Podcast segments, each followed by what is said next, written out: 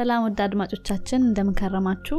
በዘውትር ሰኞ ሰኞ የሚቀርብላችሁ የጨለሙ ልቦች ፖድካስታችን እነሆ ጀምሯል። ዛሬው ታሪካችን አንድ የ36 ዓመት ወጣት በኦንላይን የተዋወቃትን ሴት በአካል ለማግኘት በወጣበት ጊዜ በአሰቃቂ ሁኔታ ተገሎ እንደወጣ ስለቀረ ሰው ታሪክ እናስደምጣችኋለን። እስከ ታሪካችን ፍጻሜ አብራችሁን ቆዩ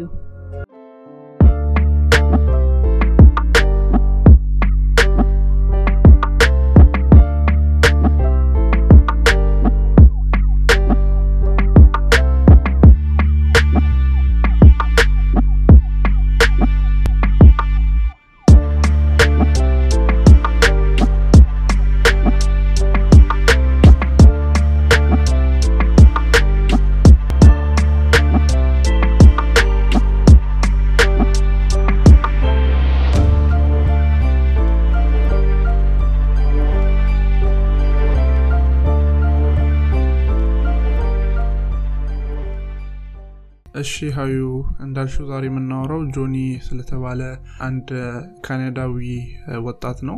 በ2008 አቆጣጠር ጆኒ 36 ዓመት ወጣት ነበር። የሴት ጓደኛ ስላልነበረው በወቅቱ በጣም ታዋቂ የነበረ ወንድና ሴትን የሚያገናኝ ዌብሳይት ላይ ተመዝግቦ የሴት ጓደኛ ይፈልግ ነበረ።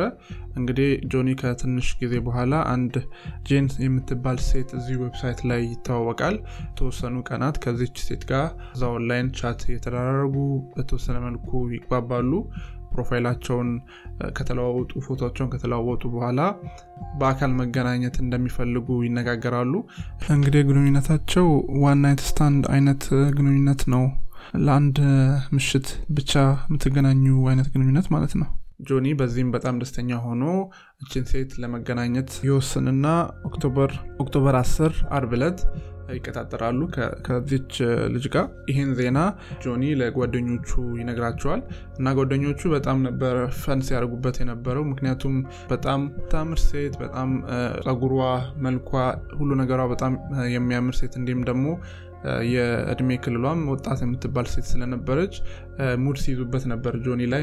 ወይ አሮጊት ነገር ናት ውሸቷን ሊሆን ይችላል ምናምን እያሉት ምክንያቱም በወቅቱ online dating የሚባለው ነገር ገና የተጀመረ ስለነበረ እንዲያን ነገሮች happen ያደርጋሉ እና የጆኒ ጓደኛም በዛ መልኩ ሲቀልዱበት ነበር። ነገር ግን ጆኒ በጣም ረጅም ጊዜ ከዚህ ሴት ጋር ኦንላይን እንዳወራ እና መገናኘት በአካል መገናኘት እንደሚፈልግ ይነግራቸዋል ነገር ግን ከጓደኞቹ መካከል ዴል የሚባል ጓደኛው ትንሽ ከመቀለዱ ወጥቶ ትንሽ እንደፈራ ይነግረዋል። ምክንያቱም online dating ሳይቶች ለዘረፋ ሰዎች ይጠቀሙታል። ስለዚህ መጠንቀቅ እንዳለበት ይነግረዋል። ከዛ በኋላ ጆኒ ምንም አትጨነቅ ይለዋል ዴልን ማለት ነው። ግን ለማንኛውም የሴትዮዋን የሚገናኙበትን ቦታ address እንዲሰጠው ይጠይቀዋል አዎ የት እንዳለ ለማወቅ። ምክንያቱም የተገናኙ ያሉት ሬስቶራንት ምናምን አይደለም።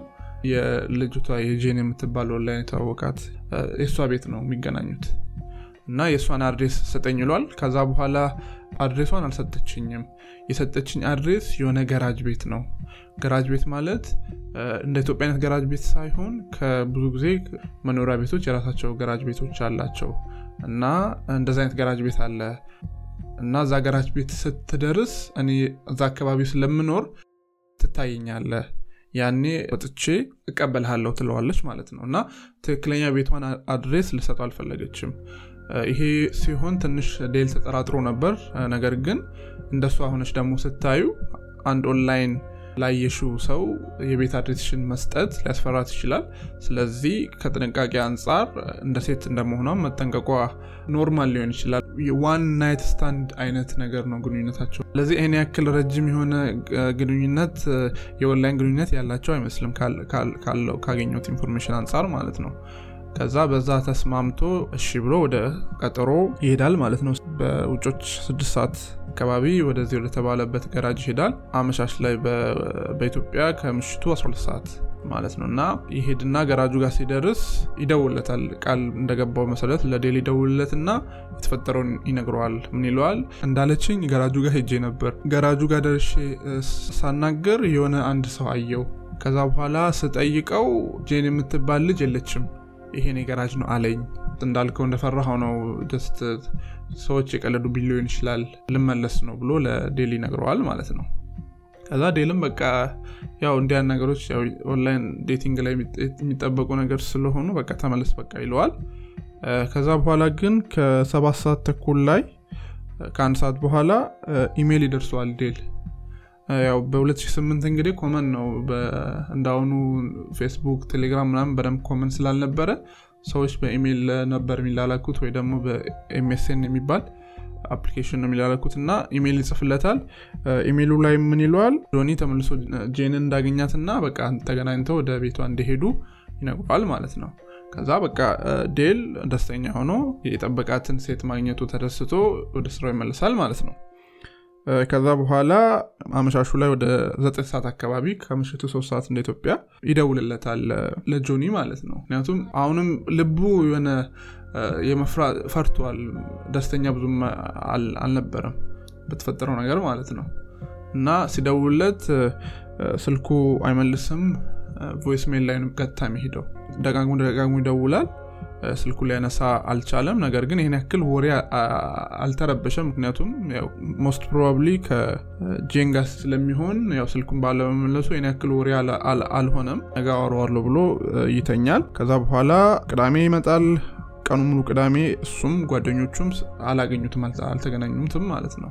ግን አሁንም ይሄን ያክል ወሬ አላረጉም ምክንያቱም ያው daily የሚገናኙ ጓደኛሞች አይደሉም። እና አንዳንዴ specially ደግሞ እንዲህ ከሴት ጋር ሌሊቱ ሙሉ አሳልፈው ከሆነ ቢ ቀኑን ወይ ከእሷ ጋር ሊሆን ይችላል ወይ ደግሞ ቤቱ ተኝቶ ይሆናል ብሎ ስላሰቡ ይህን ያክል ቅዳሜ ላይ እሱን ባለማግኘታቸው ይህን ያክል ብዙም አልተጨነቁም።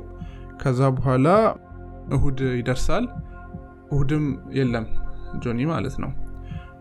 ያኔ በጣም ተረበሹ። ምክንያቱም እሁድ ለት ቀጠሮ ነበረው ዴል ማለት ነው ከጆኒ ጋር ሞተር ሳይክል ለመንዳት ተቀጣጥሮ ነበር እና በጣም ሞተር ሳይክል የሚወዱ ሰዎች ናቸው ሁለቱ ማለት ነው። እና እሁድለት ያን ቀጠሮ ላይ ጆኒ አለመገኘቱ በጣም አሳስቦታል። ምክንያቱም በጣም ጆኒ ሞተር ከጓደኛው ጋር ሞተር መንዳት በጣም ይወዳል። የሚያዘወትረው ስፖርት ነው እና ያ ሲሆን ለጓደኞቹ ቀሩት ጓደኞቹ ይነግራቸዋል። ትላንትም አላገኘሁትም ዛሬ ደግሞ ቀጠሮ ነበረን አልደወለልኝም በስልኩም አይሰራም እና የሆነ ነገር ሆኖ ሊሆን ይችላል። ይሄ ልጅ ከአርብ ጀምሮ አላገኘሁትም ይላቸዋል። ከዛ ዴል ሚስቱን ጨምሮ እንዲሁም ደግሞ ሌሎች ጓደኞቹን ጨምሮ ወደ ጆኒ ቤት ያመራሉ።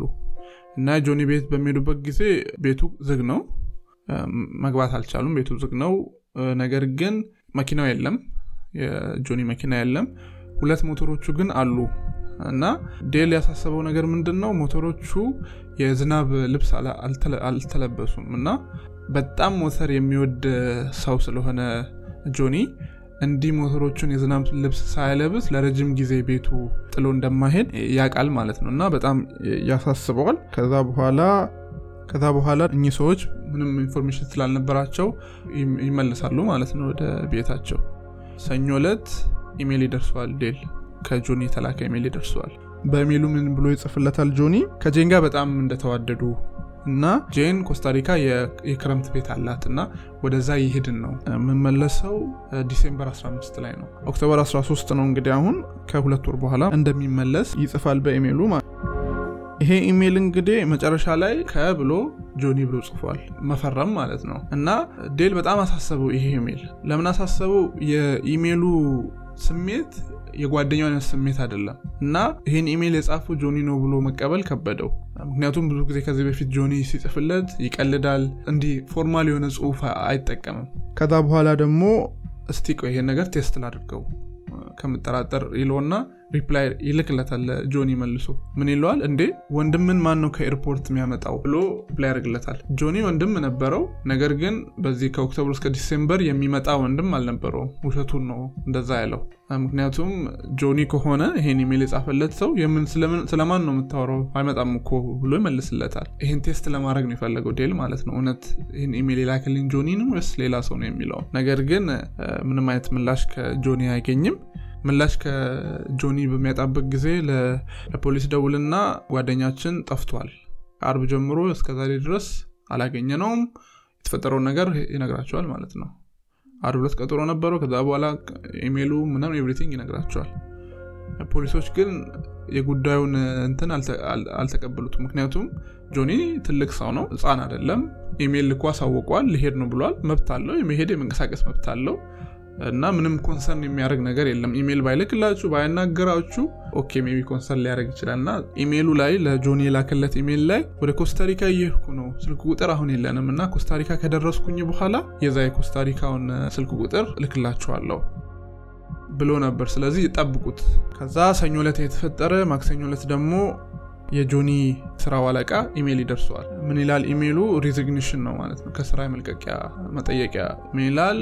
እኔ አዲስ ህይወት እየጀመርኩ ነው፣ ወደ ኮስታሪካ እየሄድኩ ነው፣ ለሁለት ወር አልመጣም፣ ስራ መልቀቅ እፈልጋለሁ።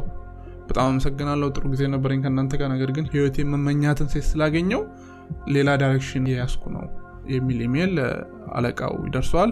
አለቃውም እንግዲህ okay መልካም ጥሩ ጊዜ እመኝልሃለሁ ምናምን ካለው በኋላ የአንድ ወር የቀረ ደሞዝ ነበረው እና ኮስታሪካ የምትሄድ ከሆነ የት ልላክል? እዚሁ በድሮ እንደ ድሮ በ account ልላክል ወይስ ኮስታሪካ ልላክል ብሎ ይመልስለታል በኢሜይሉ። ልክ እንደ ዴል ሁሉ ከጆኒ ምላሽ አላገኘም ማለት ነው። ይህን ኢሜይል ከላከለት በኋላ በፌስቡኩ ላይ እንዲሁም ደግሞ በ MSN በ2005 አካባቢ ኢንተርኔትን የሚጠቀሙ ሰዎች MSN ምን እንደሆነ ያውቃሉ። MSN የመጀመሪያው social networking ከፌስቡክ በፊትም የመጣ social networking ነው እና ጆኒ በ account ኡ ላይ እንቅስቃሴ ያደርጋል። ፖስተተ ፎቶ ፖስተተ፣ profile picture ኡን ቀየረ። እንዲሁም ደግሞ Plenty of Fish የሚባለው website ላይ ጄንን ያገኘባት website እዛ website ላይ ደግሞ profile ኡን ይሰርዛል። ምክንያቱም already የሚፈልጋትን ሴት ስላገኘ profile ኡን ይሰርዛል ማለት ነው። ይህም በሚያደርግ ጊዜ እንግዲህ በህይወት እንዳለ ምልክት ነው ማለት ነው። ነገር ግን ዴል አልጣመውም። ድጋሚ ሮብ ዕለትም መልሶ ለፖሊስ ይደውላል። ከዛ አልገባችሁም፣ በቃ ይሄ እኔ ጓደኛዬ ነው፣ ይሄን ያክል ጊዜ አይቆይም ሳይደውልልኝ እና ደግሞ እንዲህ አይነት ትልቅ ውሳኔ ሲወስን ሳይነግረኝ ሳይማክረኝ እንዲህ አይነት ትልቅ ውሳኔ አይወስንም፣ ከስራው መልቀቅ የሚያክል ውሳኔ አይወስንም ይላቸዋል። አሁንም ፖሊስ ይህን ያክል ቦታ የሰጠ አይመስልም። ነገር ግን ምን ይላል የፖሊስ ስልኩን ያነሳው ፖሊስ በቃ የሆነ ሰው ልክና ቃል ከእናንተ ይወስዳችሁ ጠብቁት ይላቸዋል። ከዛ በኋላ ይጠብቁታል ይጠብቁታል ይጠብቁታል፣ የለም ፖሊስ አይመጣም ማለት ነው። እና በቃ ተስፋ ቆረጡ። ሐሙስ አለፈ። አርብ ዕለት በቃ ቤቱን ሰብረን መግባት አለብን፣ at least የሆነ information የምናገኘው ነገር ይኖራል። ምክንያቱም ምን ብሎ አሉ ፖሊሶች ያለው information የሚያሳየው ይሄ ሰውዬ ህይወቱን ቀይሯል እና ይሄን የሚቃረን የሆነ ሌላ information ካላገኘን መብት አለው። ምክንያቱም ማንኛውም ሰው መብት አለው ከ life style ኡ መቀየር ይችላል እና እኛ ልንፈልገው አንችልም። ስለዚህ ምን ያስባል ዴል maybe ቤቱን ብፈልግ እውነትም ጆኒ አደጋ ላይ መሆኑን የሚያረጋግጥ መረጃ ላገኝ እችላለሁ ብሎ አሁንም እንዲህ ከጓደኞቹ ጋር ተሰባስቦ አሁን ደግሞ እንደ ድሮ ሳይሆን ሰብሮ ቤቱን ገብቶ ይመለከታሉ ማለት ነው እና በሚገርም ሁኔታ የጆኒ ቤት አንቺ ለምሳሌ ሳምንት እንኳን እዛው ሀገር ውስጥ የሆነ vacation ስትወጪ ቤትሽን አስተካክለሽ ምናምን ነው የምትወጪው። ነገር ግን ፍሪጁ ውስጥ ያሉ ምግቦች ተበላሽተዋል። እቃ ማጠቢያ፣ ሳህን ማጠቢያ ውስጥ ያሉ ያልታጠቡ ሳህኖች ነበሩ። እንዳለ የጆኒ ልብስ ቁምሳጥን ውስጥ ነው። እንደገና ሞተሮቹ ሰኞ ዕለት እንደነበሩት ናቸው።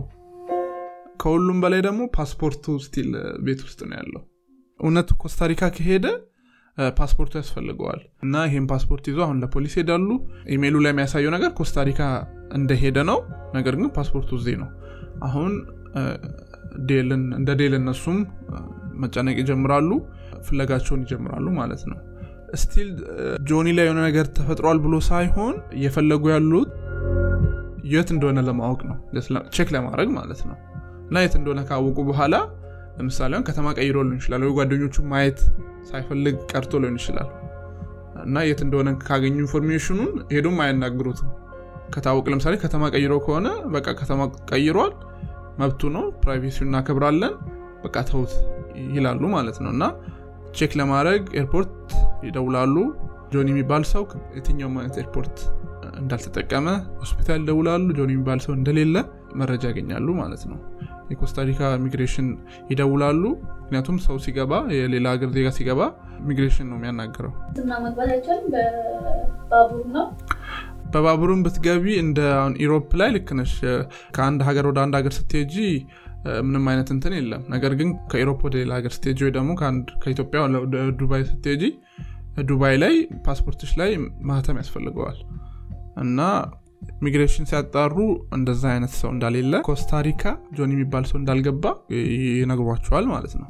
ስለዚህ የመጀመሪያ step ኣቸው ምንድን ነው ጆኒን timeline ከዚህ በፊትም ብለን ነበር። ሁሌም የሆነ ወንጀል ሲከሰት timeline ነው የምትሰሪለት trace ታደርጊዋለሽ የጠፋውን ሰው እንቅስቃሴ trace ታደርጊዋለሽ ማለት ነው። እና ጆኒ አካባቢ ያሉትን ሰዎች በሙሉ interview ያደርጋሉ ጓደኞቹን ስራ ቦታ ቤተሰቡን እና ሁሉም ሰው በአካል ጆኒን ያገኙት አርብ ዕለት ነው። ከአርብ ዕለት ወዲህ ማንም ያገኘው ሰው የለም ጆኒን። ያው ኦንላይን ላይ ሁሉም አይተዋል። ሰኞ ዕለትም ማክሰኞም ኢሜል ምናምን ደርሷቸዋል። ነገር ግን በአካል ያዩት ጆኒን አርብ ዕለት ነው። ከዛ በኋላ ዴል ደግሞ ጓደኛው ይነግሯቸው አርብ ዕለት date እንደነበሩ ያ ነው last time ጆኒ በሌላ ሰው የታየው። ስለዚህ የፖሊስ ቀጣዩ እርምጃ ያን ሰው መፈለግ ነው ማለት ነው። እና address ኡን ታቃለህ ወይ ብሎ ሲጠይቁት ዴልን ይነግራቸዋል። address ኡን አልሰጠችውም ጄን የምትባል ገራጅ ጋር ከደረስክ በኋላ መጥቼ ወስድሃለው ነው ያለችው። ይላቸዋል ማለት ነው። እና ይህም at least something ነው ነገር ነው። እና ይሄዳሉ በተባለው መሰረት ሲሄዱ እነሱን ገራጅ ያገኛሉ። እና ገራጁ ጋር በኋላ አካባቢ ያለውን ሰው ይጠይቃሉ። ይሄ ማን ነው ያከራየው? የማን ነው? ምናምን ብሎ ሲጠይቁ እዛ አካባቢ ያለው ሰው ይላቸዋል? ይሄ የሚከራይ ገራጅ ነው። ተከራየው ሰውዬ ደግሞ እዛው አካባቢ የሚኖር ማርክ ትዊቸል የሚባል ሰው እንደሆነ ይሰማሉ። ከዛ በኋላ ከአከራዩ ድርጅት ስለሆነ ከአከራዩ የዚህ ሰው information ይቀበሉና ይደውሉለታል ከዛ በኋላ ይጠይቁታል። ጄን የምትባል ሴት ታውቃለህ ወይ? ይህን ገራጅህ ምንድን ነው የተፈጠረው ነገር ሲጠይቁት film maker ነው። film produce የሚያደርግ ሰው ነው። ገራጁን ፊልምን ለመስራት እንደሚጠቀምበት ነገር ግን ጄን የምትባል ሴት እንደማያቅ ከዛ በኋላ እዛው ገራጁ ጋር ቆሙ ነው እንግዲህ የሚደውሉለት። ከፍተህልን ማየት እንፈልጋለን። ይመቻል ወይ? ናን ስሉ ጠብቁ እመጣለው ይላቸዋል ማለት ነው። ከ15 ደቂቃ በኋላ ይመጣል ከፖሊሶች ጋር ከተነጋገረ በኋላ okay እንግባ ብሎ ሊከፍትለት ሲሄድ ቁልፉ ተቀይሯል የገራጁ። ከዛ በኋላ እንደ ይሄ የኔ ቁልፍ አይደለም ይላል ማለት ነው። ነገር ግን የቁልፉ ጋን የታሰረበት ብሎን ውጭ ላይ ነው ያለው በውስጥ በኩል አለም የታሰረው። ስለዚህ ፖሊስ በሆነች መፍቻ ጋኑ እንዳለ ፈታው። እንዳለ ቁልፉ ወደቀ። ከዛ በኋላ ወደ ውስጥ ይገባሉ። ልክ እንደገቡ ጭት ይሸታቸዋል እዛ ገራጅ ውስጥ። ከዛ ውጭ ግን ገራጁ የፊልም ስቱዲዮ የሚመስል ነገር ነው። እና ደግሞ ይሄ ብዙ ጊዜ እንዲህ ኢንዱስትሪ ውስጥ ወይ ሆስፒታል አካባቢ የሚሸት የጽዳት ቤት ምና የሚወለወልበት ኬሚካል ሽታ አለ። እና በጣም ከፍተኛ የሆነ አንድ ሆስፒታል ወይ ደግሞ ኢንዱስትሪ ውስጥ ነው ብዙ ጊዜ እንደዚ ኬሚካል የሚጠቀሙት ለጽዳት ማለት ነው።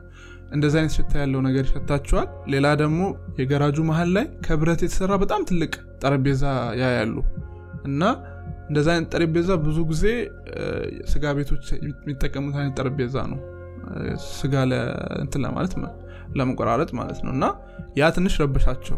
ከዛ ይጠይቁታል። ይሄ ያንተ ነው ይሄ ስታፍ ያንተ ነው ብሎ ሲጠይቁት አው የኔ ነው እና ሰራው ፊልም የሆረር ፊልም ነው።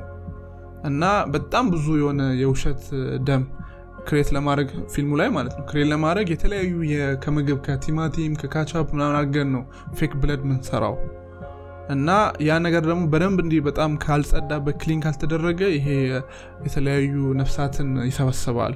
እና ለዛ ነው ምናም ነገር ይላቸዋል። okay ይላሉ ምክንያቱም ካሜራ ምናም ነገር አለ። ያ ይሉና ለማንኛውም ግን ይህን ቃል ፖሊስ ጣቢያ ናና ስጥ ይሉታል። ከዛ okay እሱም ይስማማል ፖሊስ ጣቢያ ይሄዳል። እሱም በጣም cooperative ነበረ ማርክ። እና እስከሌሊቱ ሶስት ሰዓት በኢትዮጵያ እስከሌሊቱ ዘጠኝ ሰዓት ማለት ነው ድረስ ይጠይቁታል። የሚጠይቁትን ጥያቄ ይመልሳል። ስለሚሰራበት ስለሚስቱ ስለ ጄስ የምትባል ሚስት እንዳለችው ክሎዊ የምትባል ሴት ልጅ እንዳለችው እንዲሁም ደግሞ ምን አይነት ፊልም እንደሚሰራ freely ያናግራቸዋል ማለት ነው። ከዛ በኋላ ፖሊሶች ኢንተርቪው ሲያደርጉች ሪኮርድ ያደርጋሉ።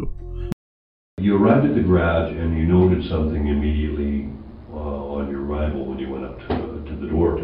to, to to, to show the police the garage. Yeah. And what was that? Well, the first thing that happened, I drove in, I parked in the back where I usually parked. I actually, the constable was calling me when I was about a minute out to get there. Yeah. And uh, talked to him and said, yeah, so like, where are you? And he was in the back, so I went to meet him. And well, one second, I'm not my wife.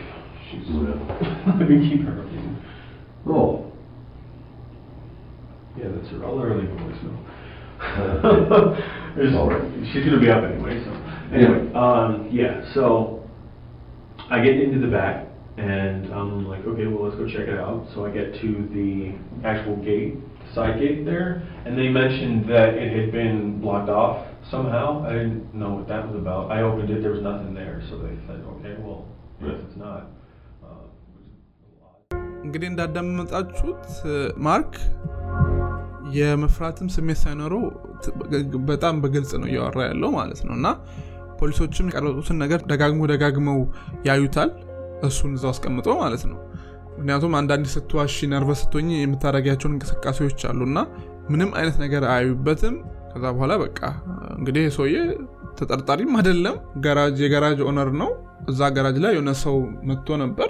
ምንም የሚያገናኘው ነገር የለም እና በቃ ከዚህ በላይ ሊያቆዩት አይችሉም። አመስግነውት ወደ ቤቱ ይልኩታል ማለት ነው ነገር ግን እኒህ መርማሪ ፖሊሶችን በጣም ያስጨነቃቸው ነገር ምንድን ነው ምን አይነት coincidence ነው? የሆነ ሰው የጠፋበት ገራጅ ውስጥ horror የሆነ ፊልም የሚሰራበት ገራጅ መሆኑ እና ደግሞ በጣም ሌላ ደግሞ ግጥምጥሞች የሆነባቸው ነገር ማርክ ሰራሁት ያለው ፊልም ነግሯቸው ነበር። ታሪኩን ማለት ፊልሙን ታሪክ። የፊልሙ ርዕስ House of Cards ይባላል ይላቸዋል።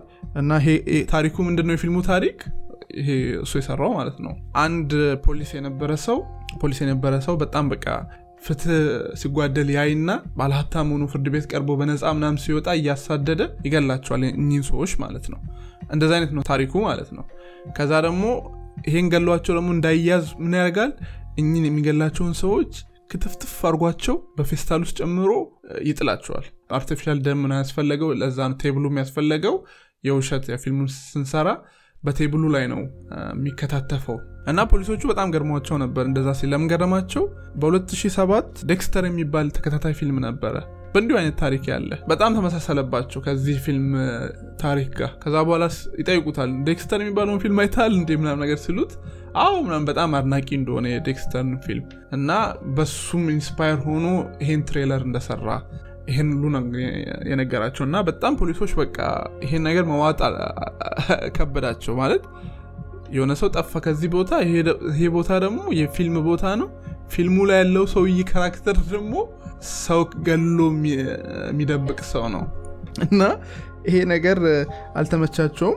ከዛ በኋላ ለፍርድ ቤት ይጠይቃሉ። ገራጁን በደንብ ለመመርመር ፍርድ ቤት ሲጠይቁ ፍርድ ቤት ዲክላን ያደርገዋል ምክንያቱም ይሄ ያሉት ሰውዬ ገራጅ ውስጥ እንኳን ስለመግባቱ ምንም አይነት መረጃ የለውም ፖሊስ። የጠፋው ልጅ ማለት ነው። እና የሆነ ሰው በቤት አልፎ ቢጠፋ ፖሊስ መብት የለውም የኔም ቤት መጥቶ መፈተሽ። ስለዛ decline ያደርግባቸዋል ማለት ነው። ፖሊሶች በዚህ ተስፋ ሳይቆርጡ እሁድ ተመልሰው ወደ ገራጁ ሄዱና አካባቢውን በደንብ ይቃኛሉ። ከዛ በኋላ ለማርክ ይደውሉና እንዲህ እዚህ አካባቢ ተመልሰን ነበር እና ድጋሚ ማየት ፈልገን ነበር ገራጁን ይመቻል ወይ ሲሉት እንግዲህ ፍርድ ቤት ከልክሏል። ነገር ግን ሰውየው ባለቤቱ ፈቃደኛ ከሆነ መብታቸው ነው ፖሊሶች። ከዛ እሱ ችግር የለውም ይላቸዋል ማለት ነው። ጠብቁ ይመጣለሁ ይላቸዋል። ከዛ በኋላ ይመጣል ማለት ነው እዛ ቦታ ገራጁ ቦታ። ሲመጣ ምን ይላቸዋል? ሳምንት ሊሆነው ነው ማለት ነው። እና በጣም ብዙ ነገር ተከስቷል በእኔ ህይወት ውስጥ ይላቸዋል። እንዴት? አንደኛ መኪና የተዘረፈ እና በጣም መኪና ውስጥ ብዙ ለፊልሙ የገዟቸው ሰፕላዮች አሉ። እንደነ ፌስታል ጓንት ምናምን ነገሮች ተዘረፉብኝ። እንደገና ተመልሼ ደግሞ ቤት ስሄድ ቤቴም በሩ ተሰብሯል። ነገር ግን ቤት ውስጥ የተሰረቀ ነገር የለም ይላቸዋል ማለት ነው። በንጋታው ደግሞ ይሁን ብዬ ደግሞ ብዙ ነገር ስላልተሰረቀ ቤትቼ በንጋታው አንድ ማደያ ጣቢያ ቆሜ ነዳጅ የሞላው አንድ የሆነ ልጅ አገኛለሁ። እና ያ ልጅ መስኮቴን ያንኳካና መኪና ትገዛለህ ወይ ብሎ ይጠይቀኛል ይላል ማርክ ማለት ነው። ከዛ በኋላ ማለት እኔ መኪና መግዛት ምንም interest የለኝም መኪና አለኝ ስለው በጣም አንድ ሀብታም ሴት እንደተዋወቀና ሁሉ ነገሩን ጥሎ ወደ ኮስታሪካ ሊሄድ እንደሆነ መኪናን ሽጬ ስመለስ እሷ በጣም ውድ የሆነ መኪና ገዛልሃለሁ ብላኛለች። በጣም ሀብታም ናት እና ህይወቴ ተቀይሯል ትገዛ ከሆነ ግዛኝ ይለኛል አለ ማርክ የቀለድኩኝ ኪሴ ውስጥ ያለው አርባ ዶላር ነበር እና አርባ ዶላር ትሸጣል አልኩት አለ። ስጠኝ አርባ ዶላሩን አለኝና መኪናዋን በአርባ ዶላር ገዛው ይላቸዋል ማለት ነው። እና ፖሊሶች ይህን ማመን አልቻሉ ከዛ በኋላ ገራጁ ራሱ መክፈትተው እና ቀጥታ ወደ ፖሊስ ጣቢያ እንሂድና አሁን ያልከንን ነገር official statement ማለት ቃልህን ስጥ። ምክንያቱም አሁን ሊክድ ይችላል እናመሰግናለን እንግዲህ ይህንን ታሪክ ከወደዱት እንደተለመደው share በማድረግ ፖድካስታችንን support አድርጉት። በሚቀጥለው ሳምንት እስከምንገናኝ ቸር ሰንብቱ። ቻው ደህና ሁኑ